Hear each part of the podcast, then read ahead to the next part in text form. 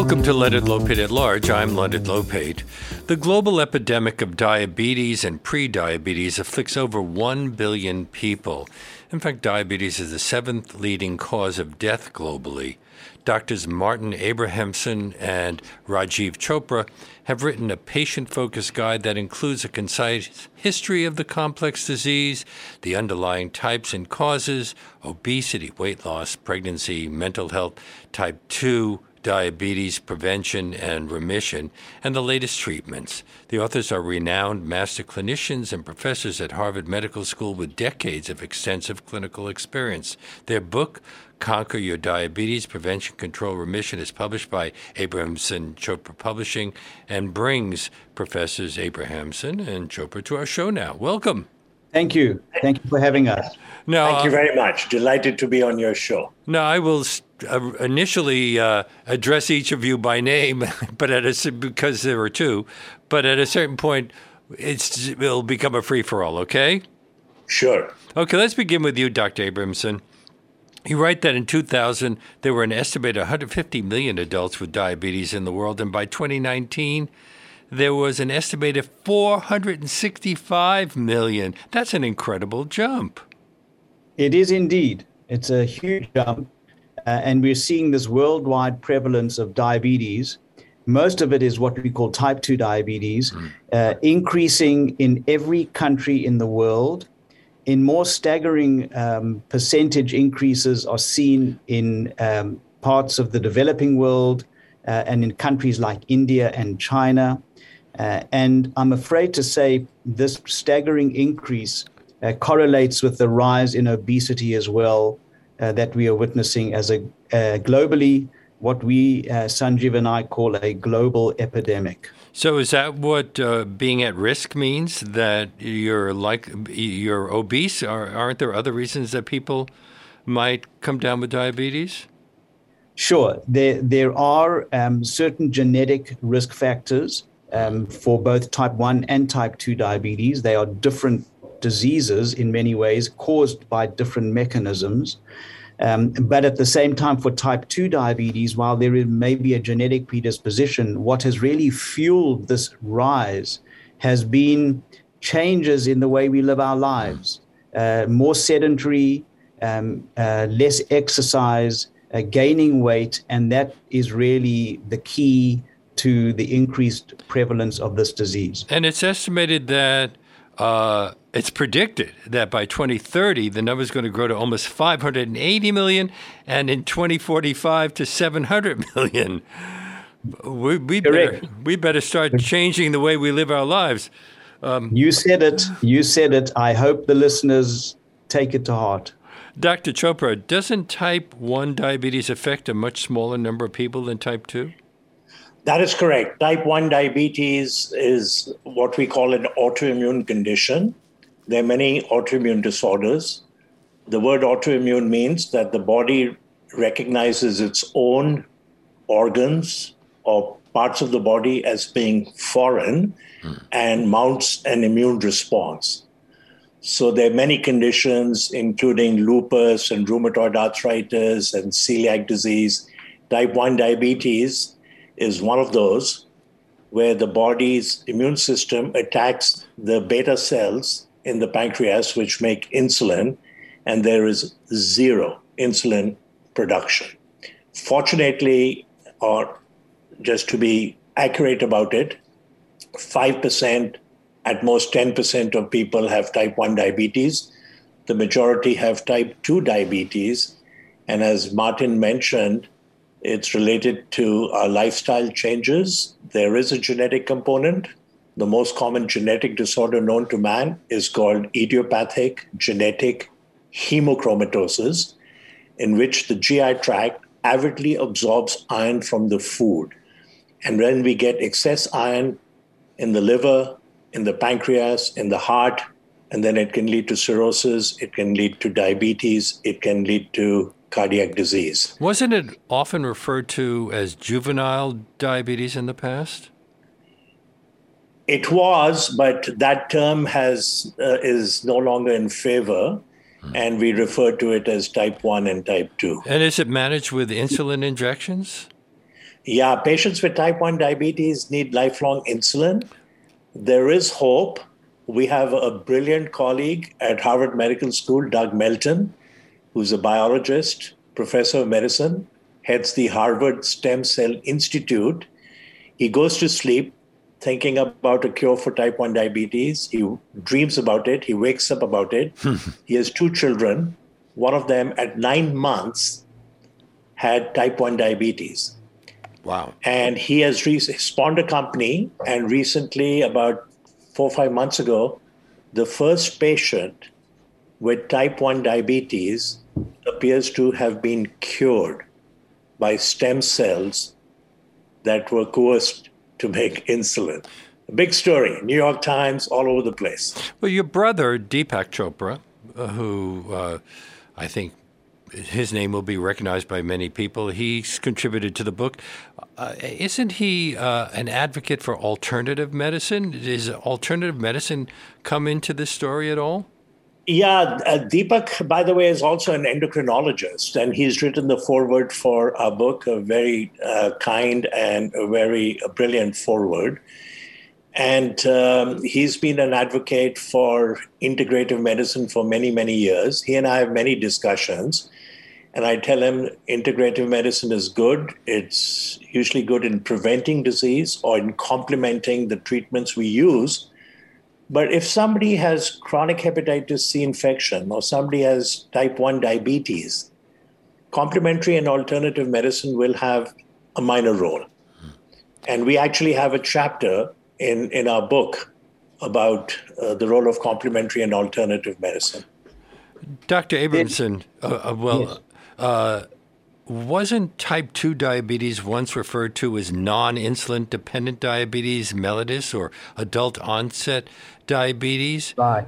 So, so yeah, but, so, but, so it, but affects mo- it begins with insulin resistance, doesn't it? So let me let me just say a few words about the the nomenclatures for diabetes. You're right. Uh, type 1 used to be called juvenile onset. Hmm. That was because people thought type 1 diabetes affected children, adolescents, uh, maybe young adults. Uh, because it was inherited. We now know, we now know that type 1 diabetes can actually occur at any age. Hmm. I recently saw a person aged 70 years who uh, had new onset type 1 diabetes. And we can diagnose the type 1 diabetes by doing certain blood tests that pick up these antibodies that Sanjiv was referring to that are present in the blood. Uh, we, we also used to think that type 2 diabetes only occurred in adults, people after the age of hmm. 40, 45.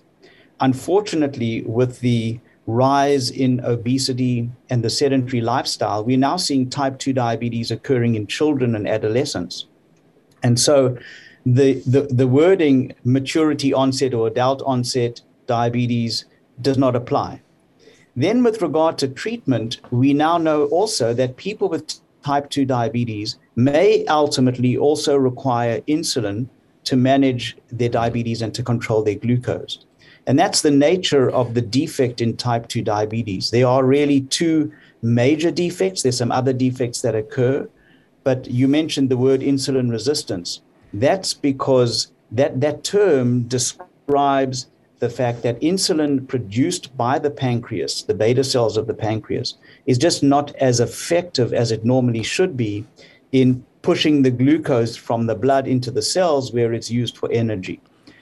But in addition to that, people with type 2 diabetes have a beta cell that's not working quite well enough, and therefore their production of insulin is also uh, decreased. So you have this combination of less insulin and insulin resistance and then that that leads to elevated glucose levels in the blood which obviously defines diabetes. But don't most people with pre-diabetes only need to lose 7% of their body weight to reduce their risk of developing type 2 diabetes uh, by quite a bit? Uh, where do the beta cells come into all of that?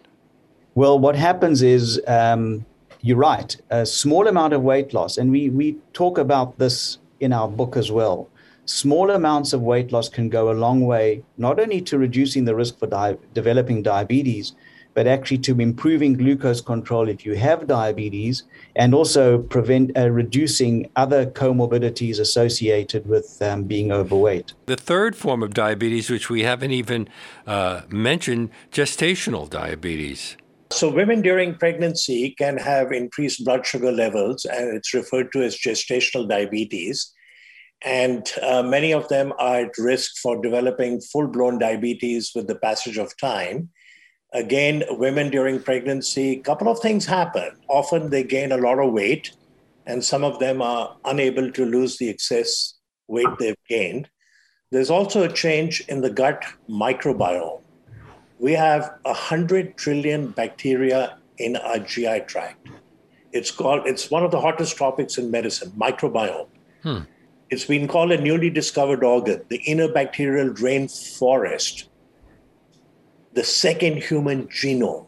And during pregnancy, especially in the third trimester, the gut microbiome changes. You can take a normal mouse and give them the stool of a third trimester patient, mix it with the food, and the mouse will gain tremendous amount of weight hmm. and develop insulin resistance. You do it in the first trimester, no change. So gestational diabetes is a challenge. There are diseases in which we can develop diabetes recently we've seen a very interesting phenomenon with COVID, COVID 19. Hmm. People develop diabetes. The good news is that when they recover, the diabetes seems to go into remission. Do we have any idea why? With another virus called chronic hepatitis hmm. C virus infection. I'm a liver specialist. I've seen many, many patients with chronic hepatitis C who had type 2 diabetes. And when we cured their chronic hepatitis C, their type 2 diabetes disappeared. Uh, let me chime in for a second. I may have yeah, welcome back, Dr. Abrahamson. Yeah, unfortunately, something happened to the to the Wi-Fi in the office here. Um, uh, the the the issue of COVID and diabetes is fascinating because we have seen with COVID more children developing diabetes, and that may not necessarily all go away.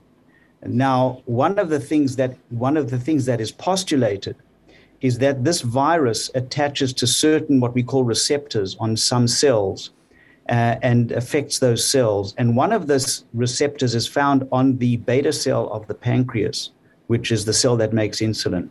So it's it's an open question at the moment as to what is the exact mechanism. Sanjiv is right. Some people develop high glucose levels, which get better as they recover from COVID.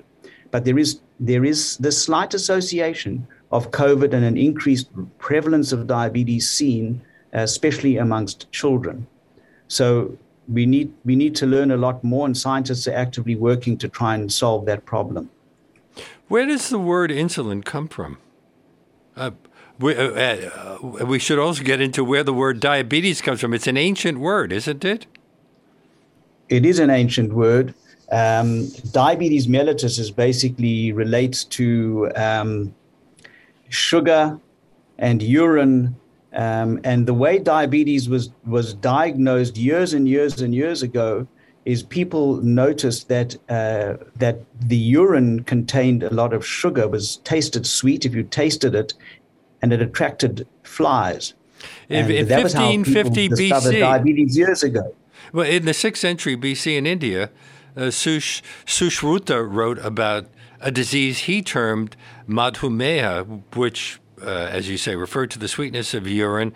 Um, and uh, physicians of that time diagnosed it by seeing if an individual's urine attracted ants. Yes. yes Sushruta was an amazing surgeon, physician, way ahead of his time. He even cataloged 101 uh, surgical instruments, hmm. including instruments used to treat cataract. And this is centuries ago. Um, mellitus, I believe, also means honey. So again, hmm. sweet. Mm.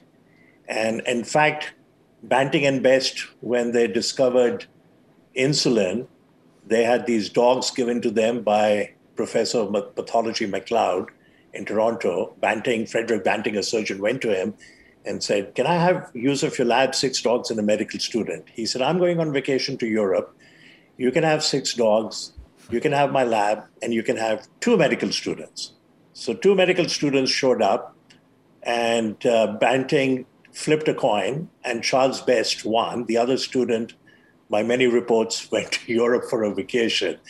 And then they would take these dogs. No one knew what the pancreas really did. They thought it was important in digestion because there was the pancreatic duct emptying into the proximal small intestine. But when they removed the pancreas, these dogs became very thirsty. They were passing a lot of urine, and as Martin mentioned, it attracted flies. And uh, so that's how they then repeated the experiment, gave them pancreatic extracts, and now they no longer had diabetes. I believe they initially called it iletin because it's from the islet cells of the pancreas, and then the term insulin got into favor. My guests are doctors Rajiv Chopra and Martin Abramson. And uh, we're talking about their book, Conquer Your Diabetes Prevention, Control, Remission, which is published by Abramson Chopra Publishing. This is WBAI New York, 99.5 FM, and streaming live at WBAI.org. The show is Leonard Lopate at Large. Okay, Dr. Abramson, you were saying? Yeah, so to add to the, you asked where does insulin come from? Um, there was, even before insulin was discovered itself, the hormone, uh, there were people who felt that the only thing missing in people with diabetes was this chemical substance from the pancreas. And they used the word insula from Latin, which means island. Mm-hmm. And island relates to these islets, these little islands of cells that are, that are present in the pancreas that make insulin. So these are little cells in the pancreas and that's how you were you, you from the they now called part of the islets of Langerhans, mm-hmm. and that's where insulin comes from. Were I there... want to jump in here and and say that for the listener, it's I think it's important to be familiar with the term metabolic syndrome. So, metabolic syndrome refers to a constellation of things that go awry, including hypertension, type 2 diabetes, insulin resistance, heart disease, and high uh, lipids, particularly triglycerides. Part of it should also be non alcoholic fatty liver disease, which afflicts 70 to 100 million Americans. And it's related to the burgeoning epidemic of obesity and type 2 diabetes. Unfortunately, in our country, over the age of 60 years, 40% of the population has metabolic syndrome. So if a patient has hypertension and they have high triglycerides and may or may not have had a heart attack yet, but they have abnormal liver tests, it's good to think under that rubric, metabolic syndrome, and say to your primary care physician, do I have liver disease? Hmm. Do I have insulin resistance? What can I do? Tell me about lifestyle. Tell me about losing weight, tell me about the appropriate diets, what exercise, etc. should I do. There are a few things that lower the risk of diabetes, and one of them is coffee. So people who drink coffee, and this includes decaf coffee, it's not the caffeine. Coffee has a thousand constituents. And coffee is insulin sensitizing. But so, I, but but I have to jump in here. Sure. You suggest lots, drinking lots of coffee. Uh, I could probably drink two cups a day uh, and, and, still get a decent night's sleep. But you're talking about six or seven cups of coffee uh, a day, well, which is more than show, yeah, so which is more cups, than most people way, ever would. Two cups, by the way, is extremely healthy for you. Drinking coffee lowers the risk of seven common cancers. It lowers the risk of mortality in men and women. But for diabetes, the studies show that you have to drink up, up around six cups of regular decaf, and then you get a 40 to 54% reduction in developing type 2 diabetes. But here's the good news if you already have type 2 diabetes and drink two cups, regular or decaffeinated, there's a 30% reduction in cardiovascular mortality. Hmm. Um, I'm going to jump in as well to add to that. Uh, because we know that cardiovascular disease, while we know in, in the general population, cardiovascular disease is the number one killer, 70% of people with type 2 diabetes are at risk or have cardiovascular disease. It's but but uh, can I interject again? But also stroke, chronic kidney disease, foot ulcers, sure. damage to the nerves, damage to the eyes, cognitive impairment, which we can address in a little while. Right. But, but go ahead. But but let me just add to that. You you mentioned all of these things, but you can reduce the risk for getting all of these complications with a couple of very sim- very very simple steps. Number one is take con- take charge and take control of your diabetes, and that that is achieved by uh, a good healthy eating plan, regular exercise, and medications where appropriate. If you have type 1 diabetes, you need insulin. If you have type 2 diabetes, there are a plethora of different medications. And more recently, there are newer medications that not only lower glucose, but their use is associated with weight loss, with obviously rest, less risk of causing low sugars, and reduced risk of cardiovascular disease. And I would encourage people who are listening if you have type 2 diabetes, you should be talking about these newer medications to your doctor if you need medications in addition to lifestyle modification. So, the, in addition to that, the, you mentioned the, the kidneys and, uh, and, uh, and eyes. Um, these, these complications can all be reduced by good glucose control, and in addition to that, by controlling your blood pressure by controlling your cholesterol. And there are lots of medications now available that can do this. Why does it damage the nerves and damage the eyes and uh, cause cognitive impairment? Because that high, seems to me to be a lot more than just simply a matter of not having enough insulin. So the high, it's it's a consequence of the high glucose. The high glucose level uh, is associated with um, has a deleterious effect on blood vessels, and in the in the case of the di- uh, the kidney and the eyes, these are the very small blood blood vessels that supply nutrients uh, to these vital parts of these organs.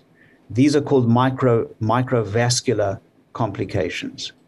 In the case of the heart and stroke, uh, there are larger blood vessels and the larger blood vessels, there's an increased risk of, of what we call narrowing of these, of these arteries, of atherosclerosis, and hardening of these arteries, which then impacts the blood supply to the, the brain, to the heart, and also to the, to, the, um, to the legs as well, peripheral vascular disease. Were there treatments for the illness before Frederick Banting and Charles Best discovered insulin uh, in, in the early 20th century?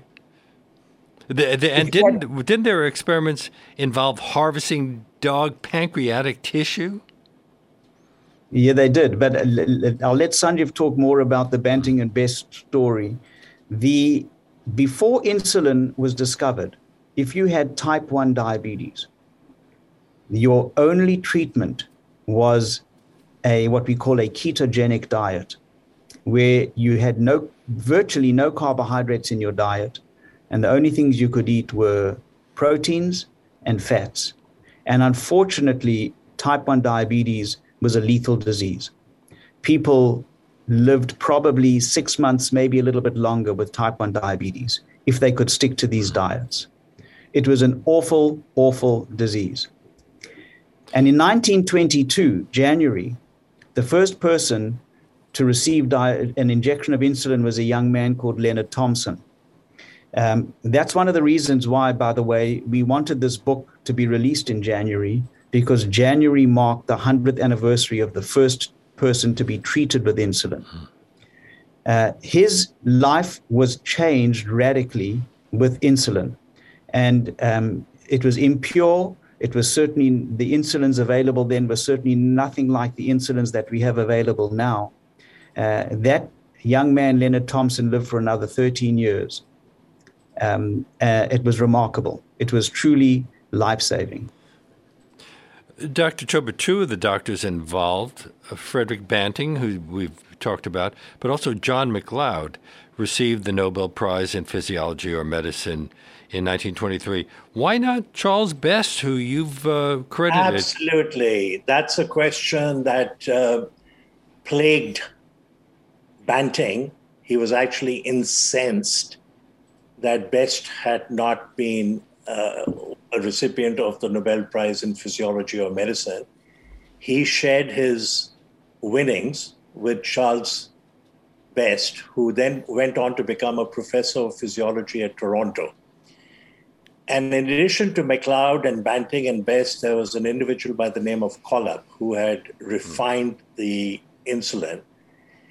And Best wanted to give the patent to the University of Toronto.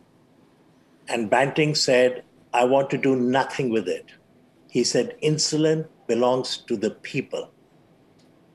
So actually, Collip and Best sold the patent on insulin to the University of Toronto for one dollar. So why is it so expensive in the United States nowadays? That's an amazingly good question. Good we question. Have patients, we have patients who cannot afford the insulin. They take half the dose. They skip doses. I'll let Ma- Martin comment on this. So, just to tell you, Collip was the chemist. He helped purify the insulin and um, he was also the fourth person to get the Nobel Prize. They shared the four of them shared the prize ultimately. Uh, the what's happened with insulin over the years is that there's been a lot of remarkable changes to the way in which insulin is produced. Uh, we now we went from uh, porcine or insulin that comes from beef and pork and and and and, and pigs to uh, what we call recombinant human insulin, and then there were changes made to the insulin molecule itself to change the way in which it works in the body, uh, works for, for a long time or works for a short time. But your question is absolutely on point. Why is it that insulin is so expensive? And but only in uh, the United States. Uh, it's much more expensive in the United States. Uh, it's not just insulin. I think many other drugs are more expensive in the United States than other parts of the world. But I am delighted to see that there is a move afoot uh, to reduce the cost of insulin and to make uh, insulin much more affordable to everybody who needs it. Now, in the late 1930s, scientists discovered that by combining the insulin with a protein called protamine, they could extend the duration of action of the insulin by slowing its absorption into the blood after it was injected. And then that was followed by the development of a zinc protamine preparation that could lower blood glu- glucose levels for over 24 hours. So we've had all of this since the late 30s, early 40s? Yeah, and we've had you know the, the the the, the development of these longer acting insulins for a short time was, was actually um, in some ways unfortunate because long acting insulins are not as, as, physiologic as we would like them to be um, for in that they don't really cover uh, what is required after eating a meal. So we really need long acting and short acting insulins. And what's happened uh, since the addition of protamine and zinc and these other products to prolong the duration of action of the insulin is that scientists have made what we call analogs of insulin. They've taken the insulin analog and they've substituted one or two amino acids in that analog. They've um, uh, coupled it with other components to either make the insulin very quick acting, uh, which is what you take when you eat a meal, or very long acting, which is what you take once a day to sort of keep blood sugars from rising in between meals and overnight. So the, the technology and the scientific advances for in, in terms of the types of insulin that are available has actually been quite remarkable. And we're now on the, pres- the verge of seeing uh, a long acting insulin that can actually be taken once a week. You're listening to Leonard Lopate at Large on WBAI New York 99.5 FM and streaming live at WBAI.org.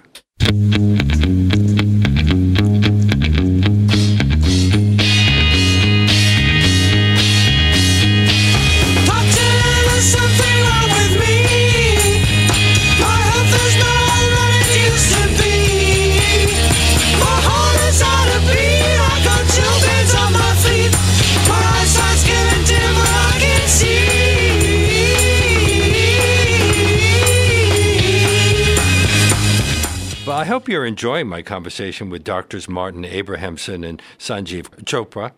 If you sign up to become a member of WBAI during today's show with a contribution of $75 or more, you can receive a free copy of their book. Conquer Your Diabetes Prevention, Control, Remission. To do that, just go online to give2wbai.org. That's give and the number 2, wbai.org, or call 212 209 2950 during today's show, and we'll be happy to send you a copy. But don't forget to make that $75 donation in the name of Leonard Lopate at Large, and we thank you very much. And now I'm going to return to my guest. Martin Abrahamson is an associate professor of medicine at Harvard Medical School, uh, recipient of the Samuel Eichold uh, II Memorial Award for contributions to diabetes from the American College of Physicians, and Dr. Sanjiv Chopra as a professor of medicine, served as the faculty dean for continuing education at Harvard Medical School for 12 years. He's the recipient of many awards, including the American Gastroenterology Distinguished Teaching Award and the Ellis Island Medal of, of Honor Award. And we are talking about their new book. Uh, now, uh, you write that diabetes has no social, economic, or political boundaries that affects people from all ethnic groups, but isn't there a higher prevalence of Asian Americans, Pacific Islanders, Native Americans, and higher P- and Hispanic people? Yes, there uh, there uh, there is a higher prevalence among certain ethnic populations, but do we know why? That, uh, I think it's a combination of genetic predisposition, which we spoke about earlier, plus also lifestyle changes, change in diet, change in dietary habits, uh, eating more what we might call westernized foods that are not necessarily that good for you. So uh, I think that's that's the the broad reason why we're seeing this rise in prevalence and a higher prevalence rate among certain ethnic population groups. But I think the point that I was trying to make uh, when we we said that in our book was that it really diabetes really doesn't know any social, economic, or ethnic boundaries. It affects anyone. Uh, type 1 diabetes affects, can affect anyone. Uh, it is certainly, we see a little bit more of it in Northern Europe, interestingly enough. Um, but uh, there's certain uh, genetic factors that may play a role there. Type 2 diabetes affects anyone, and uh, they can, and being, and being of certain ethnic groups or being of certain socioeconomic groups doesn't necessarily define how well you control your diabetes. And you note that some very famous people have been diagnosed with diabetes. Halle Berry was diagnosed with it when she was 22, and Billie Jean King developed type 2 diabetes when she was 63 years old? Correct. Wow. Correct. Yeah. So it can hit we, you at any age as well, and you could be a famous person. Another one was Randy Jackson, but maybe that one is more understandable. Um, he's a music producer, former American Idol judge, but he weighed over 300 pounds at the time. Uh, I believe so. Mm-hmm. Yes, that is correct. But he's taken charge of his diabetes. Randy Jackson, from what I'm from what I've read, um, uh, has has taken charge of his diabetes and it's either in control or maybe even in remission.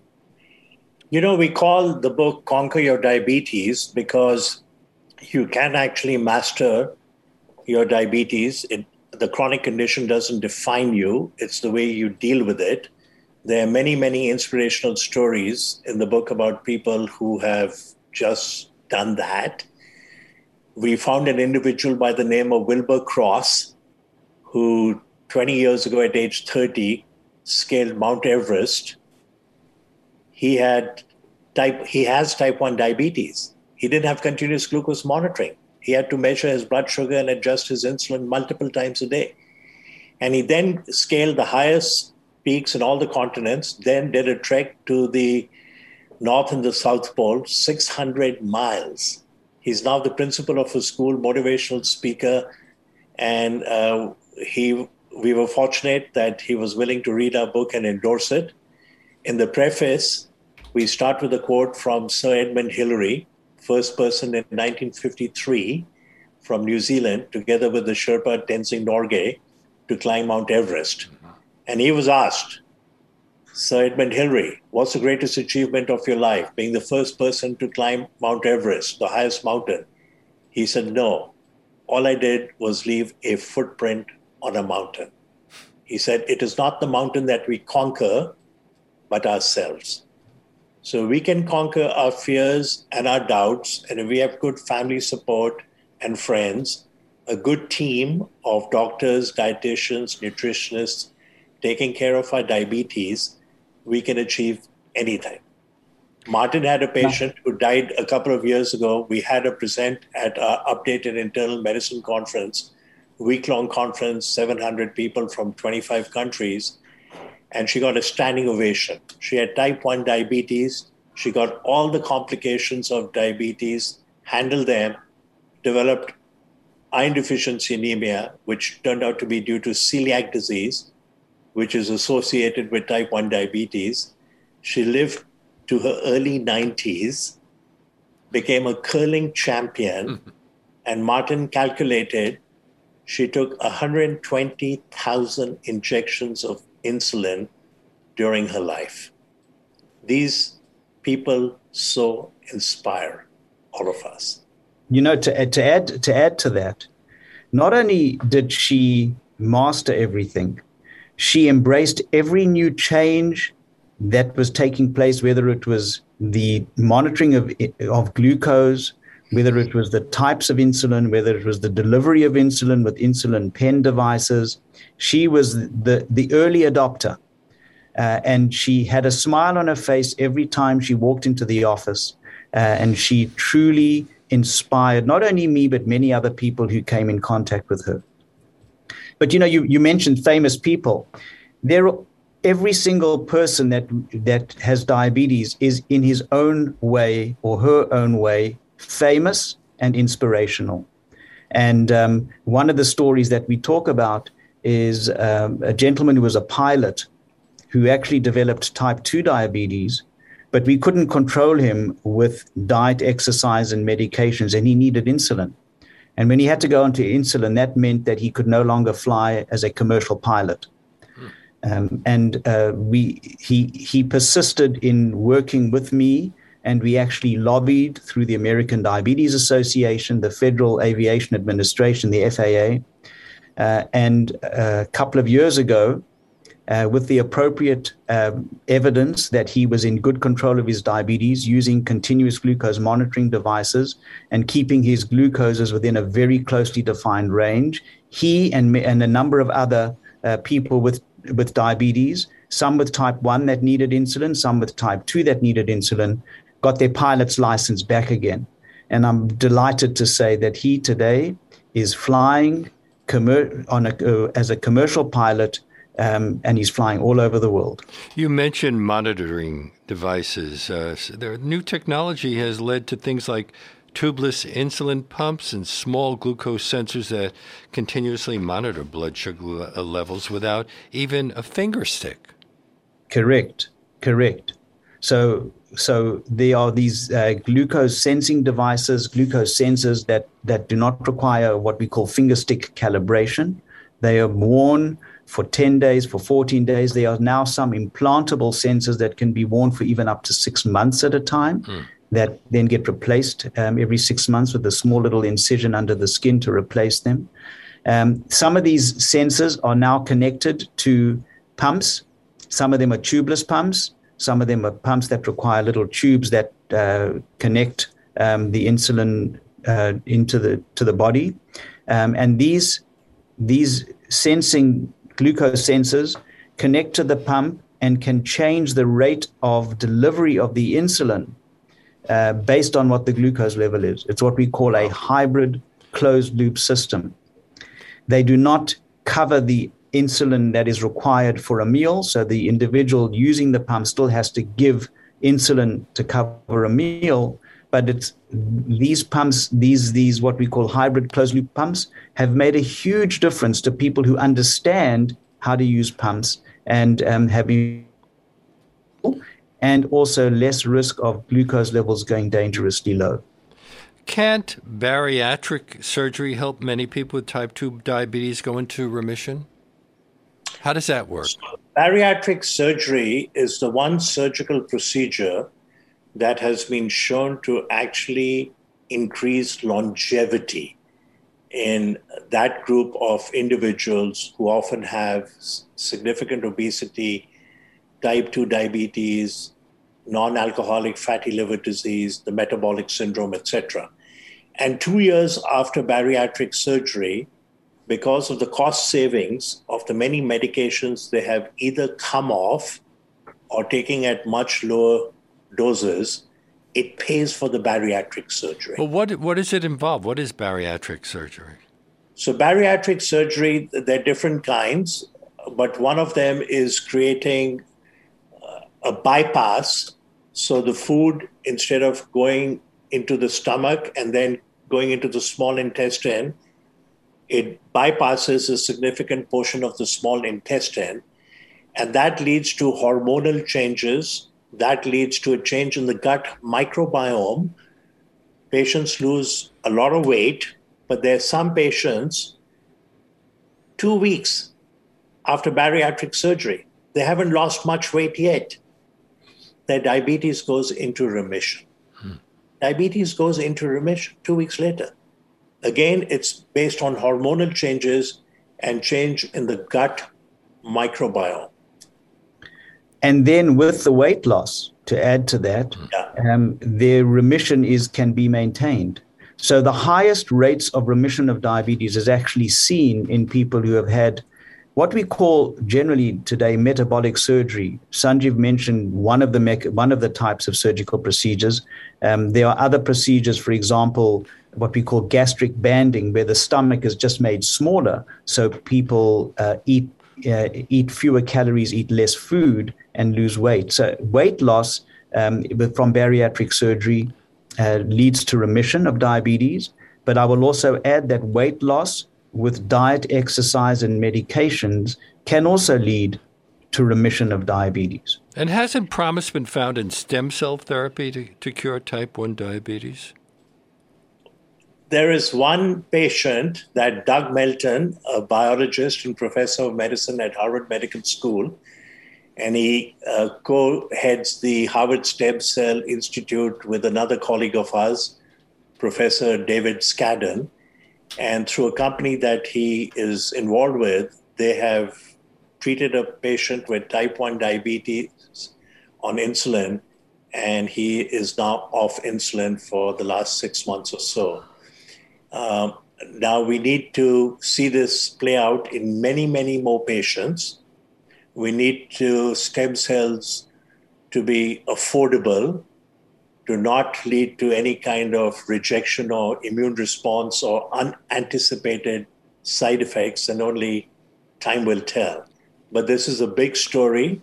Doug Melton goes to sleep thinking about a cure for type 1, dreams about it, wakes up, and because he's got two children, and one of his kids at age nine months was shivering and had a high fever, and finally seen at Children's Hospital in Boston, and they made the diagnosis of diabetes. Wow. So this has been his lifelong mission.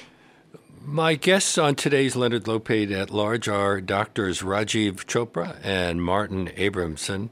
And they've written a book called Conquer Your Diabetes Prevention, Control, Remission, published by Abrahamson Chopra Publishing. Well, are there tests to find out whether somebody is pre diabetic? Yes. Uh, so, pre-diabetes is really defined by certain glucose levels. We know we, we define what is a normal glucose level. We define what is a glucose level that, that makes you uh, be diagnosed with diabetes, and in between that, there is this uh, this intermediate zone which we call pre-diabetes. Um, there's also a blood test that can be done called a hemoglobin A1C. It's a test that is that originally was designed to assess how well controlled people were with diabetes. We now know that that that blood test, which can be taken at any time of the day, you don't have to necessarily be fasting. If it's above a certain level, that's diagnostic of diabetes. If it's below a certain level, that's normal, and there's a little intermediate zone as well between the normal and the diabetes range that defines what we call prediabetes. And as you said earlier, there um, collectively in, in the United States, there are well over 80 million people with prediabetes. So if you take the number of people with prediabetes in the United States and those with diabetes, we're looking at about a third of our population. Well, with that, not, in not mind, everyone with diabetes has been diagnosed. Yeah. That is but true. Everyone with pre-diabetes has been diagnosed. That is true. Well, with that in mind, and uh, the uh, as we mentioned earlier, the explosion of numbers uh, projected also, the explosion of costs. A few years ago, health expenditure on diabetes was estimated to be $760 billion, but it's estimated to reach $825 billion by 2030. We've gone over a whole bunch of treatments that all seem to be effective. Why does it continue to grow then? Well, diabetes continues to grow in prevalence, I think, because people are not necessarily following the lifestyle recommendations that have been promulgated and preached to by their physicians or uh, necessarily um, are able to adhere to all of these recommendations. So we're seeing a rise in obesity still in this country. More people are becoming obese. Um, and uh, the purpose of our book primarily is to inspire people with or at risk for diabetes to let them realize that small steps can make a big difference to their metabolic scene, metabolic syndrome. They small steps like a little bit of weight loss, as we mentioned, can improve glucose control, can reduce the risk for developing diabetes, lowers your blood pressure, improves your cholesterol levels, reduces the amount of fat in the liver. Sanjiv spoke so eloquently about fatty liver disease, which is a huge, the number one cause of end-stage liver disease in the, in this country today. There's there's a lot that people can do, but they don't have to lose huge amounts of weight to do it.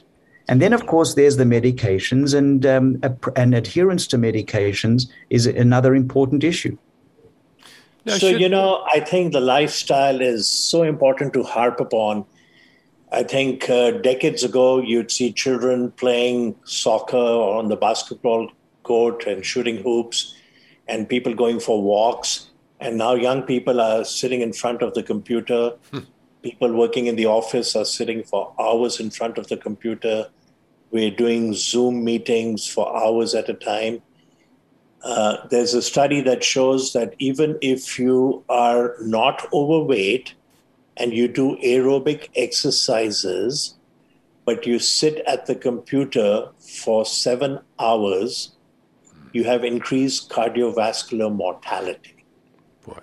We now, call sitting is the new smoking.